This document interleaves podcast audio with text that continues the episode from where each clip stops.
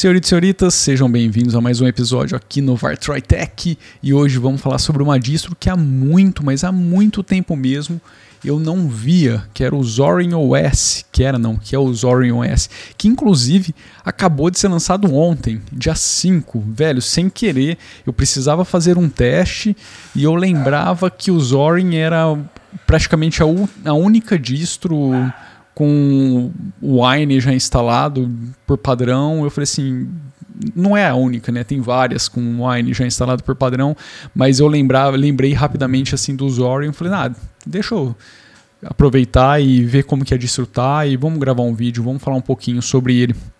Porque talvez muita gente deve ter até imaginado que, sei lá, distro meio que tava no limbo, desaparecendo, mas não, os caras estão aí, estão firme e forte, inclusive continuam vendendo ali a sua versão Ultimate, que os Zorin tem dois tipos de, de versões. A versão Core, que eles entregam com o básico e a versão Ultimate com algumas frescuras a mais aí, mas para quem está acostumado com o Linux, é, a versão Core é o que a gente espera, acredito eu, tá? Uh, vamos falar um pouquinho então dessa versão 15 que acabou de sair do forno. Me pegou um pouquinho de surpresa, porque eu achei que eles iam entregar algo similar ao que eles vinham entregando no que diz respeito à diferenciação da distro mãe que eles são baseados. Os caras são baseados no Ubuntu. A versão anterior foi em cima do Ubuntu 14.04, se eu não me engano. É, a versão 12, chegou na 12.5, até onde eu me recordo aqui. E eles tinham todo um diferencial na parte de desktop deles, é, era bem diferente. Eles têm uma coisa bem interessante também, a, a gente vê isso hoje no Mate, que é você ter um menu de visual. Você altera o visual do sistema. No caso dos Zorin, eles sempre entregam, sempre entregavam, né? pelo menos aqui agora eles estão entregando três é, tipos de desktop diferentes, mas até onde eu me recordo também na versão anterior eram três tipos. Então você com um clique no, no, no mouse você já muda completamente a cara do seu desktop. O Mate entrega isso também, só que para vários estilos de desktop. É, isso continua presente nessa versão, só que essa, essa versão, a, a impressão que me deu é que ela está mais Gnome, está adotando mais as coisas presentes de fato no Gnome do que trazendo coisas é, externas a ele, tá? coisas do próprio Zorin. Uh, não sei dizer exatamente se o painel que eles estão utilizando é alguma extensão, acredito que seja uma extensão, talvez até o, o Dash to Dock ou agora também não vou, não vou lembrar da existem duas extensões muito famosas, muito baixadas aí no Gnome para você ter a, aquela barra lateral que a Canonical acabou fazendo fork e tem uma outra que elimina toda toda essa a, a, todas as barras, né? Ele tira, elimina a barra, o painel superior e aquele docker de, de ícones e acaba colocando uma única barra para tudo aquilo. A minha impressão é que talvez o time aqui do, do Zorin tenha feito algum fork dessa, dessa extensão implementado trazendo o que eles querem trazer. Não sei se isso é positivo ou negativo, mas a impressão que eu tenho é que você está utilizando um Ubuntu com um tema diferente, com lançador bacana. O Zorin tem um lançador muito bacana, apesar de você poder migrar também para o lançador do Gnome. E o restante, assim, é o Gnome. É o Ubuntu, basicamente. Tá? O Ubuntu 18.04 com um tema diferente e algo que você facilmente conseguiria trazer com uma extensão. No passado, eles traziam o Wine pré-instalado, com tudo bem pré-configurado, com Tricks, o Play on Linux, um monte de coisa para quem quisesse. É, para quem quisesse, não, para quem viesse ali do, do Windows para o Linux e quisesse ter o mínimo de dificuldade possível nessa migração. E já essa versão do sistema não me aparentou ter essa preocupação. Tá? Eles continuam entregando um visual muito agradável, quer queira, quer não, tá bem agradável, é, mas me parece que talvez isso já não seja mais uma grande preocupação para o time ali do Zorin. Posso estar enganado. Uh, o que mais que. Pô, uma coisa muito, mas muito bacana que eles implementaram aqui é o Zorin Connect. Cara, isso é massa. Isso é massa porque você é, faz uma integração ali do seu Android com o sistema operacional de forma extremamente simples. E, putz, tem muita gente que acha isso bem bacana. É, então, kudos para os caras estarem trazendo isso daí de forma bem facilitada, já embutida no sistema. Eu achei isso muito legal. Uh, o que mais que me chamou a atenção nessa versão, eu não consegui definir exatamente qual é o Gnome Shell que está rodando ali, mas acredito que seja o 3.30, é, com aspectos do 3.28, com coisa ali do 3.26, que é o que a gente basicamente tem lá no Ubuntu 18.04. Um, um,